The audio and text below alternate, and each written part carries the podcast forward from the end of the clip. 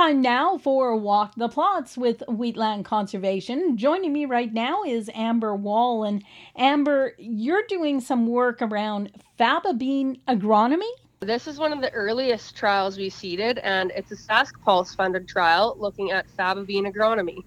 One of the main objectives is to demonstrate early seeding to optimize yield and allow for an earlier harvest. So there's a set of treatments for the early seeded date as well as a second seeding date about 2 weeks later.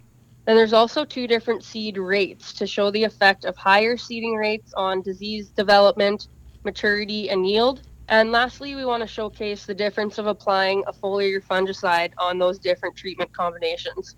This trial is taking place at 6 other Agri-Arm sites throughout the province, some of which have had a lot of moisture this year, so we are looking forward to seeing the different results across locations.